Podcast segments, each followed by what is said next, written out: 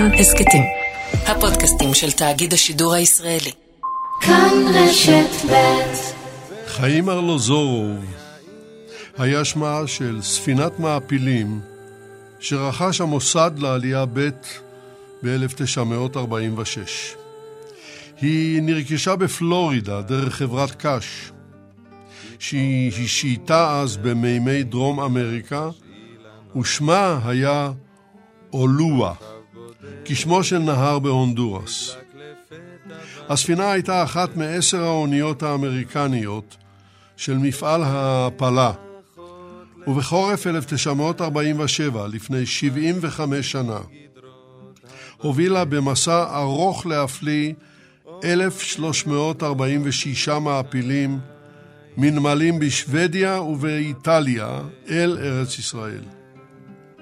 בסוף פברואר 1947 עלתה על סרטון מול חוף בת גלים שבחיפה. מעפיליה נעצרו, ולאחר מאבק הובאו למחנות המעצר שבקפריסין. כאמור, בימים אלה לפני 75 שנה. סיפורה של הספינה חיים ארלוזורוב הוא סיפורה של תקופה ששומה עלינו לזכור מפעם לפעם, בייחוד על רקע הימים האלה ממש, כשמיליוני פליטים שלא עשו רע לאיש מחפשים מקלט להם ולילדיהם.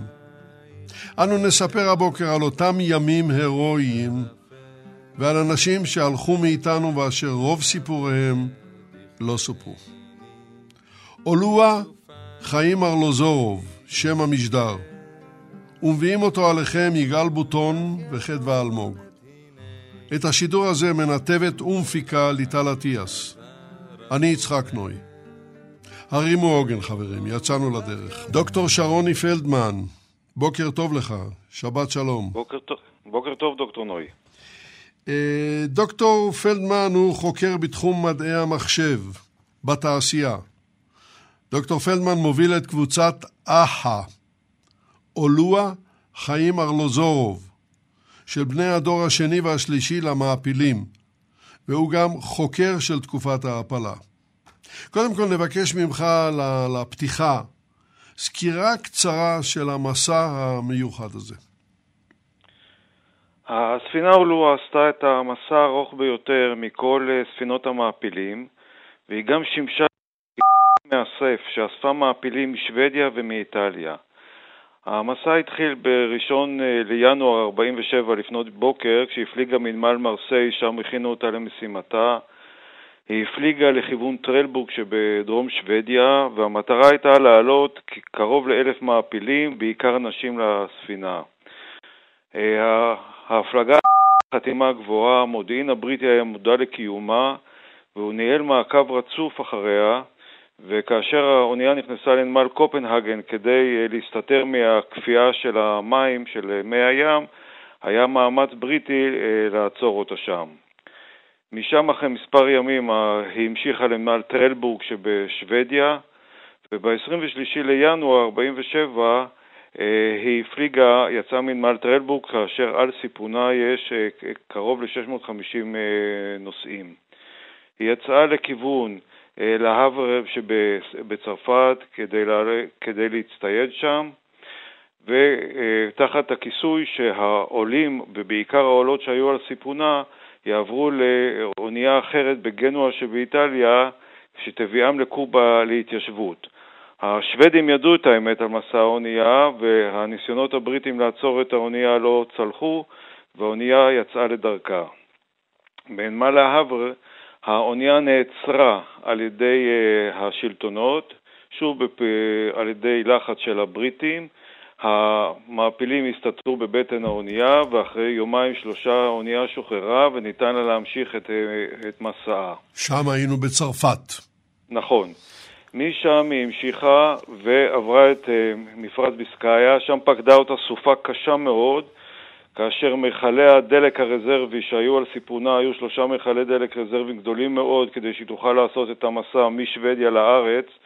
אה, המכלים האלה אה, אה, נשברו ודלק התחיל לזרום במסדרונות האונייה במאמץ גדול אנשי הצוות הצליחו להשליך את המכלים האלה ל, לים והצילו את האונייה. האונייה המשיכה ללא הדלק העודף, וכך שהיא איבדה את הכושר שלה להמשיך ישירות אה, לכיוון הארץ. לאחר כניסה לים התיכון בשעות הלילה כדי שהבריטים לא, לא, לא יתצפתו, היא הגיעה לאזור אלג'יר. באזור אלג'יר היא תדלקה, הועלה האוכל לספינה. באזור אלג'יר האונייה הצטיידה במזון ודלק, והמתינה להוראות מהמוסד, המוסד לעלייה ב' שמהמפקדה שלו הייתה בפריז, מה לעשות. המטרה המקורית הייתה להעביר את הנוסעים קרוב לקפריסין לאונייה קטנה שתעביר אותם לארץ, והאונייה אולואה תחזור לסיבוב נוסף מאירופה. אבל כיוון שהאונייה הקטנה הזאת בינתיים נשרפה בנמל המוצא שלה בצרפת, אי אפשר היה להמשיך עם התוכנית המקורית, ולכן אה, באיזשהו שלב, אחרי שהאונייה שרפה קצת זמן בחופי אה, אלג'יר, היא קיבלה את המשימה להפליג למטפונטו שבאיטליה, בקצה המדף, אה, המגף האיטלקי, ושם להעמיס עוד קרוב ל-800 מעפילים לארץ. האונייה הפליגה לשם, וכניסיון מהפלגה קודמת של אונייה סוזנה, שנבקע בחור לאחר שהתקרבה מדי לחוף, האונייה עמדה רחוק מהחוף, ובלילה הועלו מעפילים בעזרת כבלי מתכת מהחוף לאונייה, ובסיום העלאת המעפילים עוד הועלו 50 אה, אה, יתומים שידועים בשם ילדי סלווינו לאונייה. אנשי הצוות אפילו פינו עבורם את החדרים שלהם, והאונייה יצאה משם, אה, יצאה בדרכה לכיוון פורט סעיד. אנחנו כאן בשלב זה נסתפק. אוקיי. הואיל וזה גוזל הרבה יותר מדי זמן, ואנחנו נגיע גם לבת גלים, נגיע לחיפה, נגיע למאבק, אבל יישאר איתנו על הקו, אני בשלב זה רוצה לעבור אל פרופסור אביבה חלמיש, שלום גם לך, בוקר טוב. בוקר טוב ושבת שלום. אה, פרופסור חלמיש היא היסטוריונית מן האוניברסיטה הפתוחה, חוקרת תולדות עם ישראל וארץ ישראל במאה ה-20.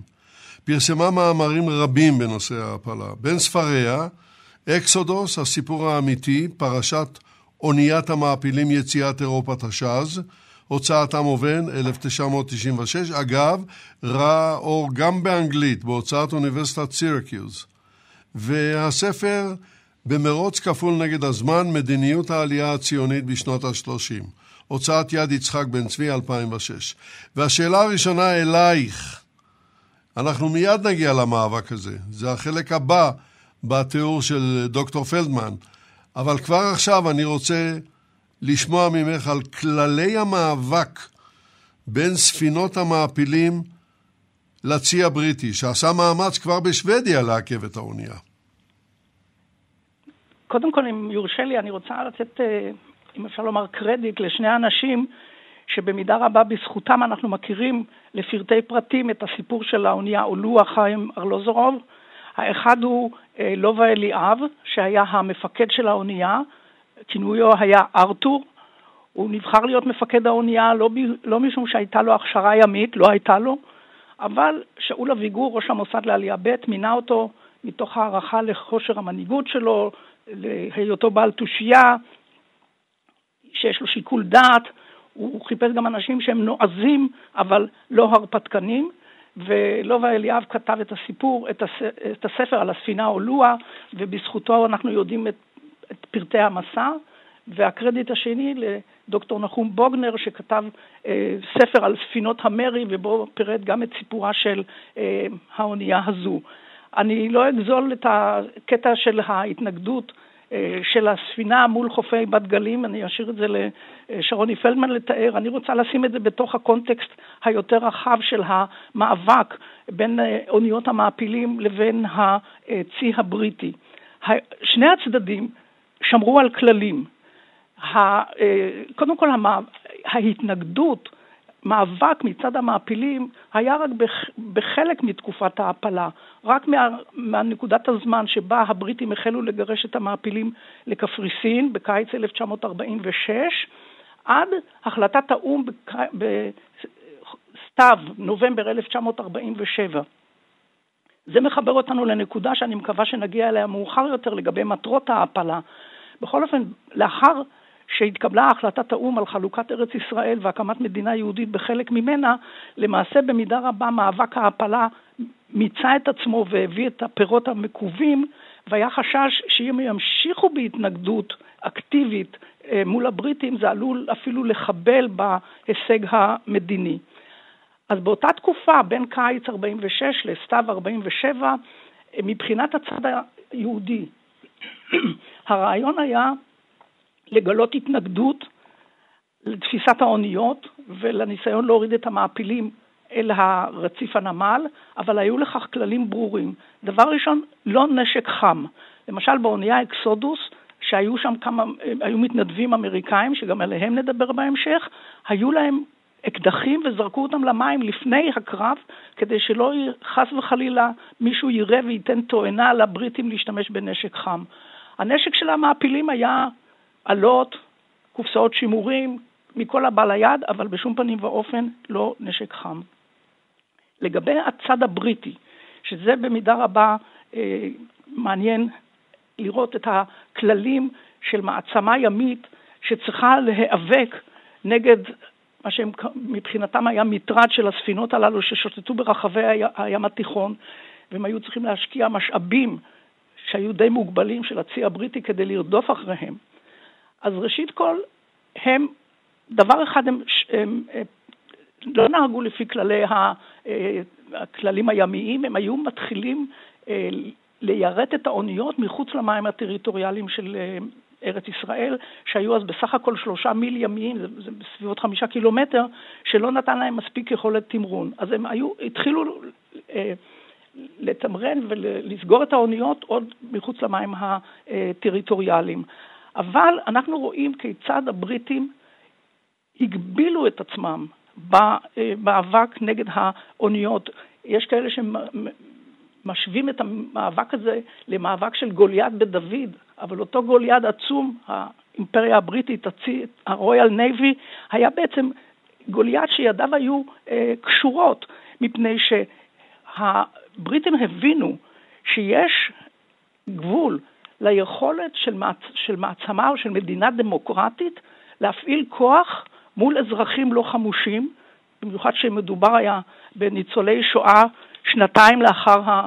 אה, אה, לאחר תום אה, מלחמת העולם, שנה, שנתיים לאחר מלחמת העולם, וכך אנחנו רואים כיצד הבריטים עשו שימוש מאוד מבוקר בכוח הצבאי, הם אמנם ירו לעיתים, השתדלו מעל ראשי המעפילים. במאבקים הללו נהרגו 12, 11 מעפילים ומתנדב אמריקאי. צריך לזכור, מתוך 70 אלף מעפילים, אז מובן שכל קורבן הוא, הוא כואב וזה טרגדיה בפני עצמה, אבל אם אנחנו לוקחים את הפרופורציות, מדובר במספר קטן של אה, קורבנות. מעניין שהספינה רפיח, שטבעה בדצמבר 1946 מול חופי האי סירינה, ברגע שהיא טבעה, וטבעו גם שמונה מעפילים, מיד הסוכנות היהודית התקשרה לבריטים והבריטים הצניחו לשם מזון וכל מה שצריך היה לעזור לאותם אה, אומללים המעפילים שנקלעו לאי הזה ובעצם חילצו אותם והביאו אותם אה, לקפריסין.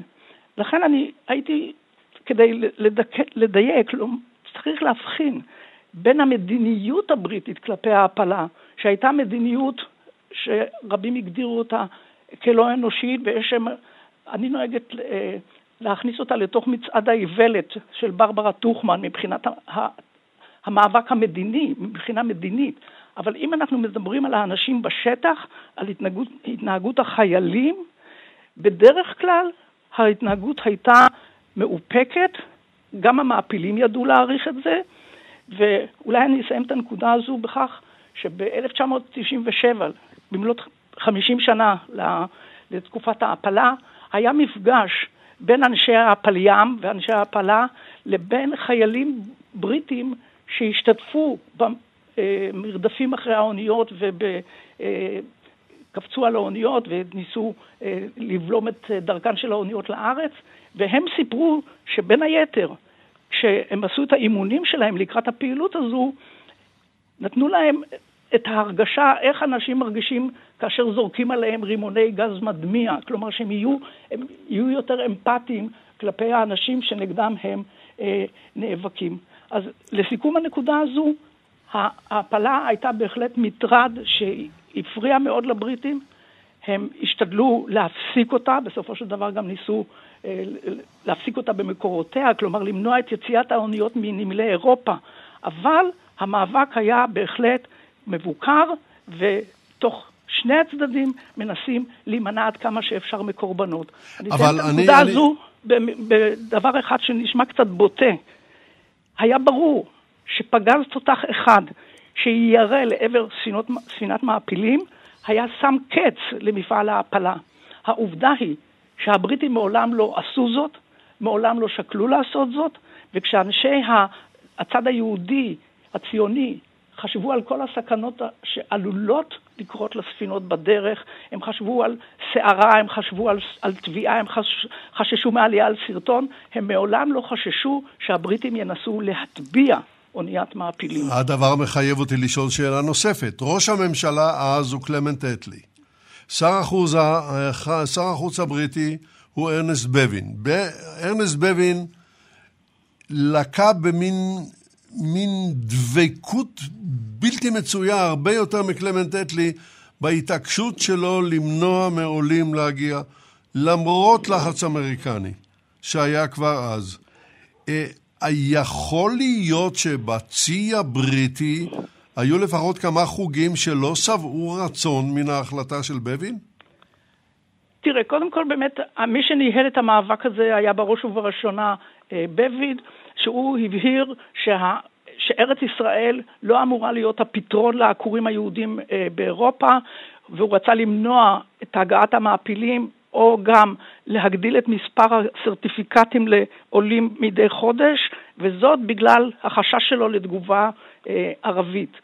לגבי אה, אנשי הצי, אנשי הצי היו מאוד מאוד מתוסכלים מכל המאבק הזה. אתם צריך לזכור שבריטניה אחרי מלחמת העולם השנייה היא אומנם ניצחה במלחמה, אבל מבחינה כלכלית, כמו שהיינו אומרים, היא הייתה על הפנים.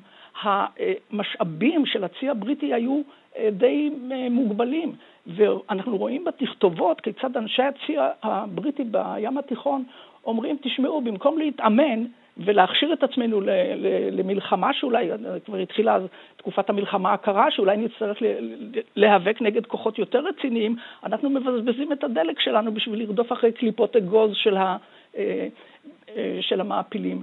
וזה בכלל, כמעצמה ימית, בריטניה מאוד מאוד, זה מאוד מאוד הטריד אותה, הצורך להיאבק בצורה כל כך לא קונבנציונלית, ובעניין הזה אני רק אומר שישנו ויכוח שכבר ההיסטוריונים חושבים שעבד עליו הקלח, אה, מי גירש את הבריטים, אבל מתוך המסמכים הבריטיים מתברר שהצורך להיאבק נגד ההעפלה הטריד את בריטניה, במיוחד כמלכת הימים, יותר מאשר הפעולות שנעשו בארץ, כולל פעולות הטרור שנעשו על ידי הארגונים שנהגו לקרוא להם הארגונים הפורשים. זה מעניין. זה אולי נקודת אה, זכות נוספת להפלה כמאבק של תנועת שחרור לאומי מול מעצמה כל כך גדולה.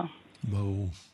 טוב, המתין איתנו על הקו אה, פרופסור חלמיש, אני רוצה לעבור לעד הבא, והוא תת-אלוף דוקטור ישראל לשם. בוקר טוב גם לך, שבת שלום. בוקר טוב לך ולכל המאזינים. אה, דוקטור לשם עוסק בשנים האחרונות בהרצאות באוניברסיטת חיפה לחובלי חיל הים בשלב האקדמי. והוא עוסק בתולדות ההעפלה ותולדות חיל הים. נציין את ספרו בעברית, ים שחור, אופק לבן.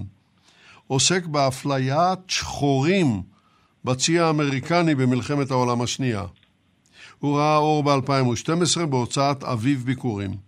דוקטור לשם גם סייע לתרגום העברי המחודש של ספרו הנודע של הרמן ווק, המרד על הקיין, וכן בתרגום העברי של ספרו מלחמה וזיכרון.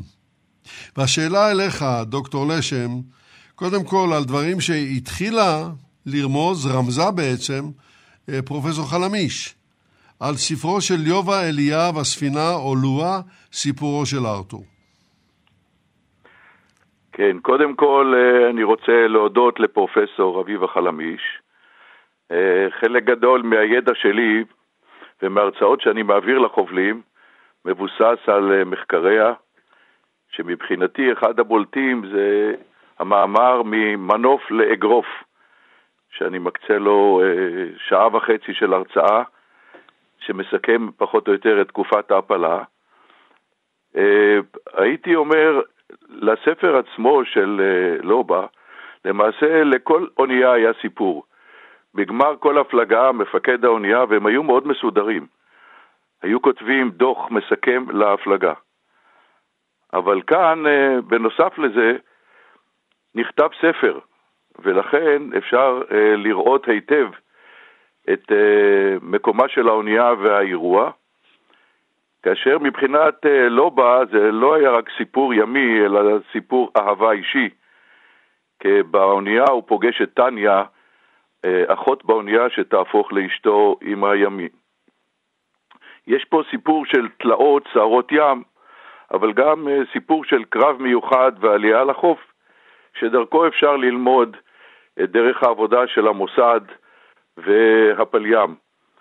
אני הייתי מוסיף לנושא של המשאבים, וזה אחד הדברים שלי קשה להבין, למרות שבריטניה הייתה במצב כלכלי עגום אחרי המלחמה, למרות שהבריטים ידעו מה קרה במחנות, ידעו על השואה, ולמרות זה הם מקצים מבחינתנו כמעט בלי גבול.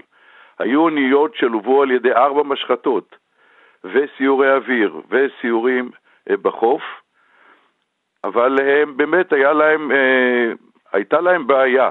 מצד אחד הם היו ג'נטלמנים, ניסו לשמור על החוק הבינלאומי, לא להציק לאוניות אה, מחוץ למים הטריטוריאליים. מצד שני הם רצו לעצור את ההורדה. היה אה, איש יקר במשרד המושבות שלהם, ג'ס בנט, והוא אמר בפרשת לספציה, ששם נעצרו הדוב הוז והגולומפ באיטליה, והתחיל משא ומתן שהוביל אותו יהודה ארזי, ובנט אמר, הבעיה היא שברגע שהם עולים לאונייה אין להם מה להפסיד, ולכן ידינו כבולות. זאת אומרת, יש פה בעיה מוסרית, ואת בטוח שהם יצליחו במטרתם. ולכן מצד אחד הם משתדלים לא להיות אלימים, מצד שני אנחנו רואים איך לאונייה עצמה, שהיא אה, אה, בדרך לטרלבורג, עוד בדנמרק, יש הנחיה לדנים על ידי הבריטים להציק לאונייה, וכל פעם עולים עוד ביקורת ועוד ביקורת ועוד ביקורת.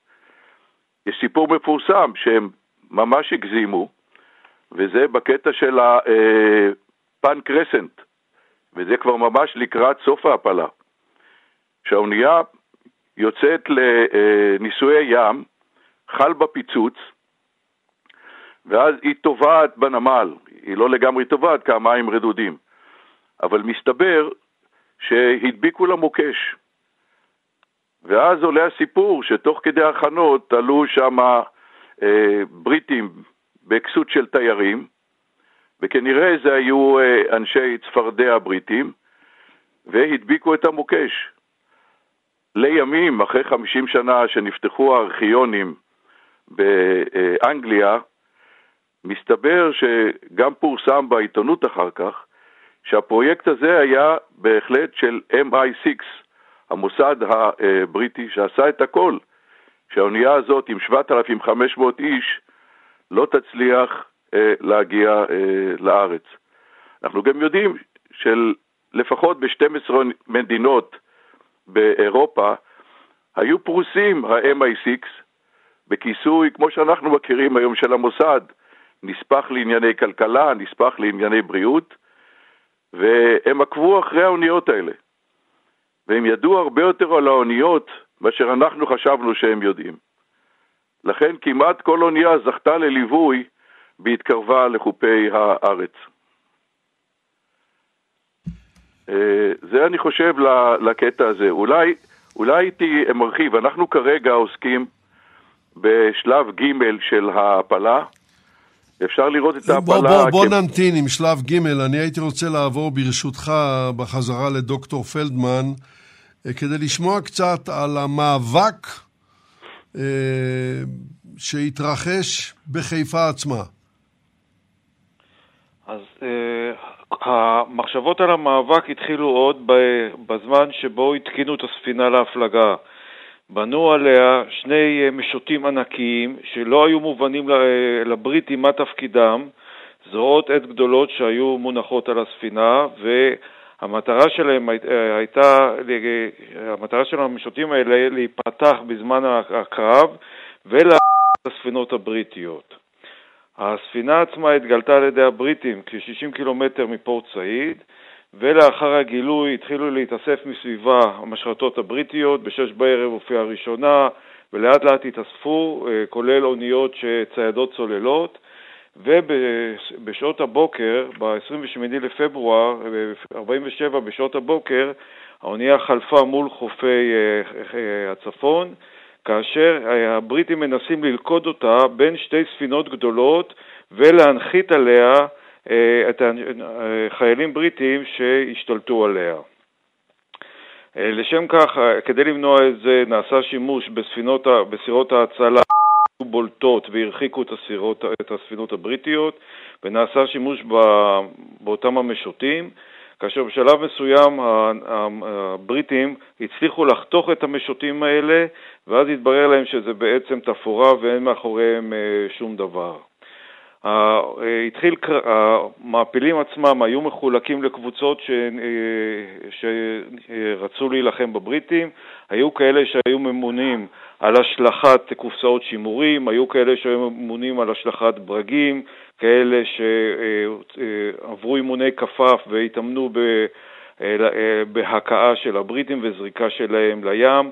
היו מעפילים שהתאמנו בהפעלת אה, סילוני מים וסילוני שמן, אה, שבסוף גם לא הופעלו כלפי הבריטים, וכל קבוצה אה, פעלה את מה שהיא יודעת כדי למנוע מהבריטים לעלות, ואם הצליחו כמה בריטים לעלות על האונייה, הם בסופו של דבר הושלכו למים. בערך מול חוף בת גלים... רגע, כמה, זמן, כמה זמן אורך הקרב הזה? הקרב עצמו נטו לוקח שלוש שעות. ובסופו של, אה, בסופו של דבר, כאשר אה, עבדו כל הקיצין, האונייה אגב הייתה אונייה יחסית חזקה, אוניית מתכת עם מנוע חזק וקטנה יותר מהאוניות הבריטיות, וקברניט האונייה גד הילף סובב את ההגה ימינה לכיוון החוף ועם המנועים אה, במלוא עוצמתם, והאונייה עלתה טון שממש כ-60-70 מטר מול חוף בת גלים שבחיפה, נפתחו ברזי ההטבעה של האונייה, המים הציפו את האונייה. רגע, רגע, רגע, בוא, בוא, בוא נעשה כמה דברים. בוא נעצור כאן, כי אני רוצה לחזור לעניין הגירוש לקפריסין בשלב הטיפה יותר מאוחר, ואנחנו מתקרבים לשם. אה, המתן איתנו על הקו, כי אני רוצה לעבור כעת בחזרה לפרופסור אביבה חלמיש, ולעבור לחלק הבא, שאסור לוותר עליו בשום אופן, והוא הצד האמריקני של הסיפור. שלא הרבה אנחנו יודעים עליו. אבל בואו נשמע עכשיו. כן, אז כמו שאנחנו כבר יודעים, האונייה אולואה אה, נרכשה בארצות הברית. זאת אחת, אחת מעשר אוניות שהמוסד אה, לעלייה ב' אה, קנה בארצות הברית. אם אנחנו נותנים קרדיט לאנשים, אז צריך להזכיר את ג'ו בוקסנבאום, שהיה זה שרכש את האונייה בכל מיני שמות קש של חברות.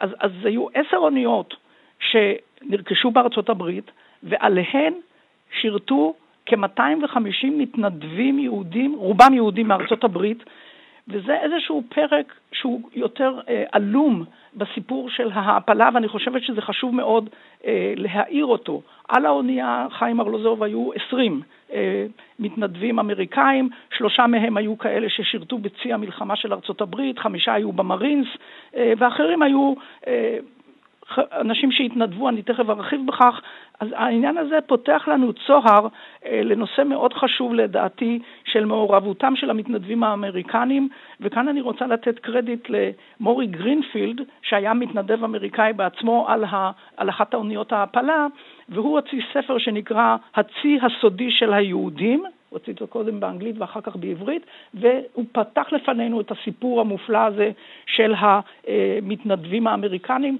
צריך לזכור שמכיוון שהאוניות שנרכשו בארצות הברית היו אוניות כבר נאמר, חזקות וגדולות יחסית.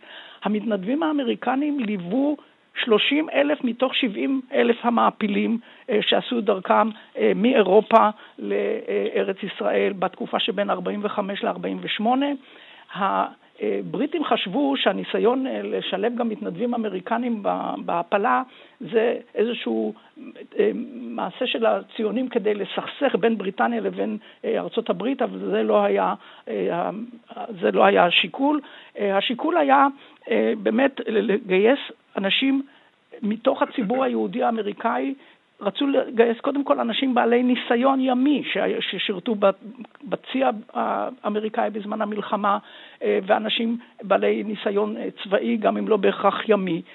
וכשאנחנו מנסים לשאול מה הניע את המתנדבים האמריקנים, שחלקם היו חברי תנועות נוער, שהבולטים ביניהם היו אנשי השומר הצעיר, חלקם היו יהודים אה, שלא היה להם קשר, איזשהו קשר מוסדי לציונות, וכשאנחנו בודקים את המניעים שלהם להצטרף למפעל ההעפלה, אנחנו רואים שזה לאו דווקא מתוך מניעים ציוניים, אלא יותר מתוך רגשי אשמה כלפי העם האחים שלהם באירופה, שהם לא יכולים היו לעזור להם בתקופת מלחמת העולם השנייה, מתוך אה, אמפתיה כלפי העקורים. חלק מהמתנדבים היו חיילים שלחמו באירופה ופגשו את העקורים אה, ויצרו יחס של אמפתיה כלפיהם.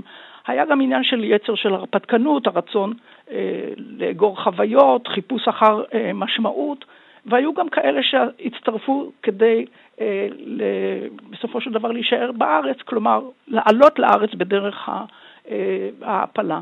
עכשיו, התרומה של האמריקאים למפעל ההעפלה הייתה מאוד חשובה, אבל היא לא הייתה נטולת בעיות. אני לא אפרט את הכל, אני רק אומר שהיה קצת מתח בין הישראל, הארץ ישראלים לבין האמריקנים. הארץ ישראלים קראו לאמריקנים סמים, מלשון, הם באו מארצו, מהארץ של הדוד סם, הארץ ישראלים מאוד חששו שהאמריקנים, בייחוד בנמלי אירופה, בזמן שהם מכינים את האוניות, היו הולכים לכל מיני ברים, הם חששו שמא הם יפלטו אה, דברים שאסור להגיד, אז הם כל הזמן היו אומרים להם, משתיקים אותם, ולכן האמריקנים קראו לארץ ישראלים שושו. אה, אני רוצה לצאת מעניין המתנדבים האמריקנים שכפי שאמרתי, הם תרמו רבות למפעל, יחד עם זה גם היו בעיות, וצריך גם להבין, ההתנדבות שלהם הייתה בכך שהם באו מתוך רצון. לא, אף אחד לא חייב אותם, אבל זה, חלק מהם קיבלו אה, שכר, במיוחד האנשים שהיו בעלי מקצועות ימיים, אחרים קיבלו דמי כיס, אחרים קיבלו, כולל גם כרטיס טיסה חזרה לארצות הברית לאחר שהמשימה אה, הושלמה. כלומר, מדובר לא בהכרח במפעל שהוא לא לא עלה כסף למוסד, אבל מדובר כאן בהחלט בתופעה מעניינת של התנדבות. למעשה, המתנדבים האמריקנים להעפלה הם היו מעין פרלוד לתופעה שאנחנו מכירים מאוחר יותר של המח"ל, מתנדבי חוץ לארץ אה, במלחמת העצמאות. הנקודה שאני רוצה להדגיש בעניין הזה הוא שהשתתפותם של המתנדבים האמריקנים בהעפלה מאירה לנו נקודה שחשוב שנזכור אותה. המאבק בין 45 ל-48 להקמת המדינה היהודית בארץ ישראל, היו לו ביסודו של דבר שלוש צלעות. אחד זה היישוב בארץ ישראל, השנייה זה אה, שארית הפליטה, ניצולי השואה, העקורים שהיו באירופה, והצלע השלישית היא יהדות ארצות הברית, שאי אפשר להבין את המאבק הזה ואת הצלחתו בלי התמיכה של יהדות ארצות הברית, שאנחנו יודעים כמובן שהתבטאה בכסף, בתרומות. אנחנו יודעים שהתבטאה גם בלחץ פוליטי, אה, שהיהודים כבעלי כוח אלקטורלי. אנחנו פחות יודעים את העניין הזה של המתנדבים, כלומר הייתה כאן אה, אה, עניין שלישי של השתתפות ממש בפועל במאבק. ואם אני אשתמש ככה קצת אעזר קצת בנתן אלתרמן, אז אם מדברים על מגש הכסף, שזה בעצם מבוסס על נאום שאמר ויצמן בארצות הברית, הוא דיבר על סילבר פלאטר, אבל אם אפשר להגיד שיהדות ארצות הברית וארגון הג'וינט של, היה מגש הכסף במובן הביא את הכסף למפעל ההעפלה כדי שיאפשר, ל, על פי שירו של אלתרמן, לאנשי הפלמ"ח לשאת את עמם עלי שכם, ואני עושה על זה פרפרזה ואומרת שבנוסף לכך זה אפשר למעפילים לשאת את מאבק עמם עלי שכם. אז יש לנו כאן את הכסף האמריקאי, כולל התנדבות, ברור. את החלק של היישוב, וכמובן, בראש ובראשונה, המעפילים. ולזה צריך להוסיף שחלק מהאמריקנים, אנשים כמו מרין גרינפילד, עברו להתגורר בישראל. כן, בהחלט. אני אמרתי, חלק מהמתנדבים מה, כן. התנדבו כדי לעלות לארץ لا... ולהישאר בה. להישאר בה, כן. תודה רבה לך, אה, פרופסור חלמי, שישארי איתנו על הקו. סליחה, אני עובר לדוקטור ישראל לשם, ואני רוצה לשמוע עכשיו על סיפורה של אונייה והמשפחות שהקימה. זה סיפור מאוד מעניין ולא ידוע. אה, כן, אה, בהחלט. רק תוספת קטנה, בנוסף לעשר אוניות, שרובם גם היו אוניות מלחמה לפני, כמו האולואה שהייתה קורבטה, ואנחנו הפכנו אותה, או מדינת היהודים שהייתה שוברת קרח, והפכנו אותה לאחי אילת בהמשך, אה, האוניות האלה נשאו כל טוב. כל מה שנשאר ממלחמת העולם, כל אונייה שהגיעה לאירופה הביאה טונות של שימורים, ארסלים, קרשים, מכלים לדלק, הריסות, כל מה שרק אפשר כדי לבנות אחר כך אוניית מעפילים. זה אוחסן במחסני ערובה במרסיי ובמקומות אחרים, ומשם הכינו את האוניות. לשאלה שלך, אה, באמת אה, היה קשר טוב בין ההנהגה של המפעילים של האוניות, כמו המפקד, כמו האלחוטן, שנקרא הגדעוני, ואחרים, והם כבר במחנות הכירו את האנשים, בחרו מתוכם את המנהיגות, חברים שהיה להם יותר כריזמה, היו בהכשרות כאלה ואחרות, וגם את אנשי המקצוע, את הרופאים, את האחיות, את הטבחים, ובכל אחד מהם השתמשו מיד כאשר האונייה יוצאת לים, והקימו את המרפאה, לקחו רופא מתוך המעפילים וחובש וכולי. ובאונייה הספציפית הזאת, בין האחיות שהיו הייתה אה, טניה. ולובה אליאב שמה לה עין, היא הייתה כבר ידעה עברית, הייתה כבר במחנות ההכשרה, והייתה יותר ערנית עם מנהיגות, והיא זו שדיווחה על חלק מהנזילות בבטן האונייה. והוא ישר שם עליה עין, ומיד הלך ודפדף בדפים של הפרטים והגיע לצבע העיניים ולגובה ולמשקל ובת כמה היא וכולי. ובמפגשים שונים באונייה הוא התקרב אליה. באחד הערבים עשו ערב הוואי, והוא שם לב שהיא לא כל כך משתתפת. ואז הוא איתר אותה, לקח אותה לסיפון, והרומן כבר כתוב בספר. לימים אה, הוא יפגוש אותה שוב בקרב הגדול בבת גלים, היא שמה חובשת, והיא אחת מאלה שהורדו מהאונייה אה, פצועה, למרות שהיא נשאה אה, סמל של מגן דוד אדום על השרוול, וברור שהיא עוזרת בתחום הרפואה. ובהמשך, כאשר הם גורשו לקפריסין, לובה אליאב פוגש אותה שם, והיא שם תשרת בתפקיד של אחות, והוא כבר במקום אה, מעביר את המידע שהוא עומד להתארס ליואש צידון שהיה מפקד במקום, והוא מבקש לקבל קדימות לעבור לארץ אה, בגלל האירוסים האלה. הוא לא היחידי. נכון. סיפור נוסף, שמעתי לאחרונה, היה טקס של גמר חובלים, מחזור 144, ואני שם בא כמרצה שלהם, ומגיע שר הביטחון והוא מתחיל לדבר על האולואה, על אה, חיים ארלוזורוב, לא הבנתי איך הוא מגיע לנושא הזה.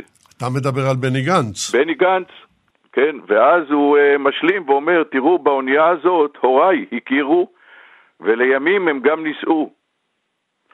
אז uh, סיפורי אהבה התפתחו, גם באוניות האלה, עוד חשוב להדגיש, בגלל התחושה של השואה, שהעם היהודי התמעט ויחסר אוכלוסייה וכולי, היו אוניות שהיו בהן מאות לידות, תוך כדי ההכנות וההפלגות.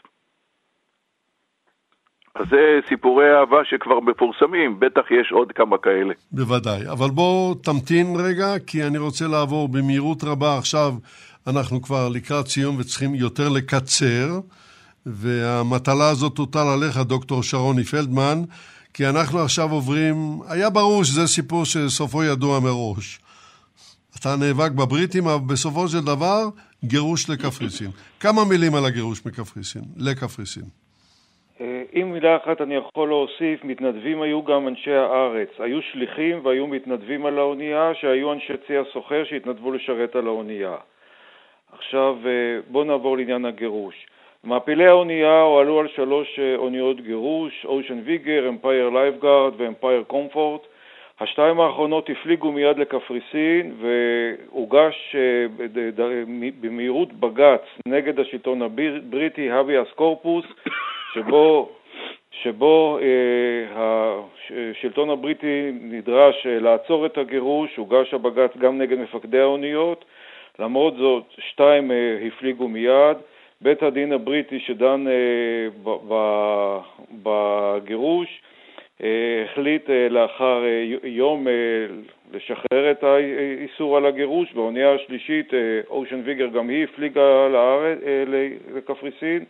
המעפילים רובם ככולם הגיעו למחנה 66 אה, בקפריסין ועלו בטפטוף במשך הזמן, חלקם עם סרטיפיקטים וחלקם לאחר הקמת המדינה עלו לארץ. זה דבר הגירוש. ברור, ברור. סיפור מעניין. עכשיו אני מגיע אלייך, פרופסור חלמיש, לשאלה ש... רצית מאוד לתת עליה את הדעת, ויש לנו כמה דקות נותרו לנו לזה. מטרות ההעפלה, והאם, מה שנקרא ברחל בתך הקטנה, האם ניתן לסכמן כניצחון? אוקיי, okay. כניצחון או כהצלחה, מובן מאליו אם אנחנו רוצים אה, לשפוט על אירוע מסוים, אם הוא הצלחה או כישלון, או אנחנו צריכים לדעת מה הייתה המטרה, מה הושג ובאיזה מחיר. אז קודם כל חשוב להבין, המטרה של ההעפלה, אני לא יודעת, רבים מאיתנו בטח זוכרים, אם לא מה, מחיינו שלנו, אז מסרטים מיניהם, את ההפגנות שהיו קוראים בוז לספר הלבן, עלייה חופשית, מדינה עברית. ההעפלה, המטרה שלה הייתה להביא להקמת מדינה יהודית בארץ ישראל. היא הייתה אחת מארבע החזיתות של המאבק באותה תקופה לצד פעילות מדינית ודיפלומטית, פעולות צבאיות והקמת יישובים. ואני אצטט כאן מדברים שאמר משה סנה, שהיה באותה תקופה אה, הרמה, אני רק אציין שאנחנו בימים אלה מציינים 50 שנה למותו, והוא אמר כך, המאבק סביב העלייה הבלתי לגלית הוא המנוף הטוב ביותר לקידום מטרות הציונות. ופה אין הכוונה לתוספת עולים, גם זה דבר מכובד, אלא מנוף לשינוי פני הדברים. עכשיו, היסטוריונים לא אוהבים להגיד אילו, אבל אין מישהו שחוקר את התקופה הזו שלא אומר מה היה קורה אילו בבין, שהזכרנו אותו, ואטלי, היו מקבלים את הדרישה של הנשיא טרומן לאפשר מיד עלייה של מאה אלף עקורים יהודים מאירופה אה, לארץ ישראל, שהם סירבו לעשות זאת. היו מקבלים, היו מחליטים לעשות את זה. המאה אלף הללו לא היו עושים שינוי דמוגרפי אמיתי בארץ ישראל, אבל היו מוצאים את הרוח ממפרשי המאבק הציוני, שהמטרה שלו הייתה להביא את הנושא של העקורים לתודעת, ה, לדעת הקהל העולמית, להראות את הקשר שבין העקורים לבין ארץ ישראל, ומכיוון שאין לנו הרבה זמן להרחיב, אני רוצה להדגיש את הנקודה שנראית לי מאוד מאוד חשובה. ההעפלה לא הגדירה את מספר עולים לארץ ישראל בתקופה שבין 45 ל-48. הבריטים התכוונו לתת 1,500 רישיונות בחודש. סך הכל המעפילים, העלייה וההעפלה לא עברו את המספר הזה. אבל זה לא אומר שההעפלה לא הצליחה, מפני שזו לא הייתה המטרה שלה, להגדיל את מספר, אלא לשמש מנוף למאבק. אני אגיד כאן בקצרה, שלפי דעת החוקרים בשנים האחרונות, לא ההעפלה ולא המאבק היישובי הם אלה שהביאו את הבריטים לעזוב את ארץ ישראל, ולא הם אלה שהביאו את האו"ם להחליט על חלוקת הארץ והקמת מדינה יהודית בארץ ישראל. אם כן, מה החשיבות העיקרית של ההעפלה בעיניי? בחזית הפנימית. גם בכך שההעפלה ליכדה את היישוב סביב ההנהגה שלו, סביב מאבק שהיה קונצנזואלי, הייתה לגביו אה, הסכמה כללית וצורת מאבק שהיישוב קיבל אותה, וההנהגה גם השתמשה בהעפלה כדרך להיאבק נגד הפעילות של הארגונים הפורשים, פעולות הטרור שלהם, שמשכו את לב הנוער וצריך היה איזשהו אמצעי חינוכי להראות שיש דרך מאבק אחרת. בנוסף לכך, וזה מתקשר כאן, ל... ל... הבנתי שיש ארגון של אה, מעפילי אה, אה, חיים ארלוזורוב, בעצם דור שני, ואנחנו רואים גם... כן, ארגון אח"א. בבקשה? ארגון אח"א, כן. כן. ויש ארגון של מעפילי קפריסין. אני מסתכלת על זה מבחינת המעפילים. הייתה תקופה שטענו שבעצם ההנהגה הציונית עשתה שימוש אינסטרומנטלי, שלא לומר אה, אה, יותר מזה, במעפילים. ואני מנסה לומר, שאני עושה פרפרזה על אה, אמרתו של קנדי, אל תשאל מה המדינה יכולה לתת לך, אלא מה אתה יכול לתת למדינה, אני אומרת כך, אנחנו צריכים לשאול לא רק מה שהמעפילים תרמו להעפלה, אין ספק שבלי המעפילים לא הייתה העפלה, אבל גם בואו נחשוב מה ההעפלה נתנה למעפילים. העובדה שבאו שליחים מארץ ישראל ואמרו בואו תשתתפו איתנו במאבק, מה זה עשה להם כאנשים לאחר תקופת השואה לגיבוש הזהות גם האישית שלהם אה, וגם הקולקטיבית. ואנחנו רואים היום כיצד בעצם ההעפלה הייתה חוויה, הייתי אומרת, מעצבת זהות אה, רב-דורית, גם למעפילים וגם לצאצאים שלהם.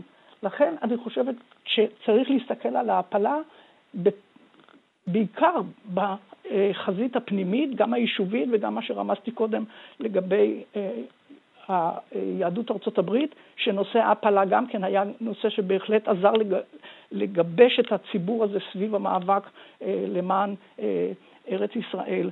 ולכן אם אנחנו מסתכלים על ההעפלה בראייה רחבה, האם היא הצלחה או כישלון, אז אני חושבת שאנחנו כאן מדברים על אה, מפעל שהאור בו רב מן הצללים. כן.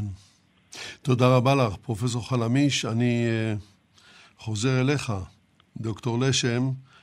Uh, בקצרה רבה מאוד, כי הרבה זמן כבר אין לנו, בעצם כבר זמננו תם, אבל מה עושים נשים וילדים באונייה? ממש בשני משפטים. באונייה למעשה התפתח הוואי אה, קהילתי, כמו שהיהודים יודעים לעשות בכל מקום שבמצוקה. מיד מקימים בית ספר, מיד כבר יש עיתון, מיד כבר יש אה, ערבי הוואי ולומדים. מה שחלקם למדו, מי שהספיק להיות במחנות ההכשרה, אה, ריקודים ישראלים, שירים ישראלים, אה, משפרים את העברית כהכנה לקראת אה, ההגעה לארץ. טוב, אנחנו לא נוכל... רק תוספת, תוספת קטנה. אבל לה... ממש בשניות. נכון. אביבה ציינה את המפגש בין אנשי הפליים לבריטים. בשנים האחרונות כל שנה מגיעה משלחת לארץ של ילדי ונכדי אותם אה, אנשי הצי הבריטי, והכוונה שלהם זה להכיר את המדינה ולכפר ברוך. על מה שעשו אבותיהם. מה היית מבקש, תת-אלוף דוקטור ישראל אשם, שהמאזינים ילמדו מהשידור הזה? אני חושב שראינו פה אה, דור מיוחד בשעותיו היפות, ולמעשה שום מכשול לא עמד ביניהם. אבל העיקר, הם עשו הרבה ודיברו מעט. כן, אלה היו הימים שאמרו עליהם שהאוניות היו עץ והאנשים ברזל. נכון. דוקטור שרוני פלדמן, מה אתה היית מבקש שהמאזינים ילמדו מהשידור? אני מקווה שדורות ההמשך יכירו את נושא ההעפלה, גבורת המעפילים ויפעלו להמשך ההנצחה והעשייה בנושא. ובעניין הספינה שלנו, חיים ארלוזורוב, אנחנו בני הדור השני פועלים כעת להקמת אנדרטה בחוף ברית גלים שבחיפה להנצחת הספינה. תודה רבה לך, דוקטור שרוני פלדמן. המילה האחרונה שלך, פרופסור אביבה חלמיש. אני כמובן מצטרפת לדברים של אה, קודמיי, אבל המסר שהייתי חושבת שכדאי שנזכור זה שההעפלה בשנים 45 עד 48 הייתה משעותיו היפות של העם היהודי, כאשר היישוב בארץ, ניצולי שואה באירופה ויהודי ארצות הברית פעלו במשולב אה, להקמת אה, מדינה יהודית, והם בחרו בדרך מאבק לא אלימה, תוך שימוש מושכל בחולשה של החזק ובעוצמה של החלש. תודה רבה גם לך, פרופסור אביבה חלמיש. עד כאן להפעם, חברות וחברים, שידורנו הסתיים. אולואה, חיים ארלוזורוב, סיפורה של ספינה וסיפורה של תקופה. הגיע לסיומו במשדרנו, אבל בזיכרון כולנו נחתם באותיות אש. סיפורו של מאבק האיתנים על הקמתה של מדינת ישראל, שבלי המעפילים לא הייתה מחזיקה מעמד מול גלי הרוע שהקיפוה. תודה למשתתפי המשדר על בקיאותם שחלקו עמנו, ותודה לכם המאזינים באשר אתם, על הקשב והעניין. אולואה, חיים ארלוזורוב, הביאו לשידור יגאל בוטון וחדווה אלמוג, הפיקה ונתבע ליטל אטיאס. אני יצחק נוי.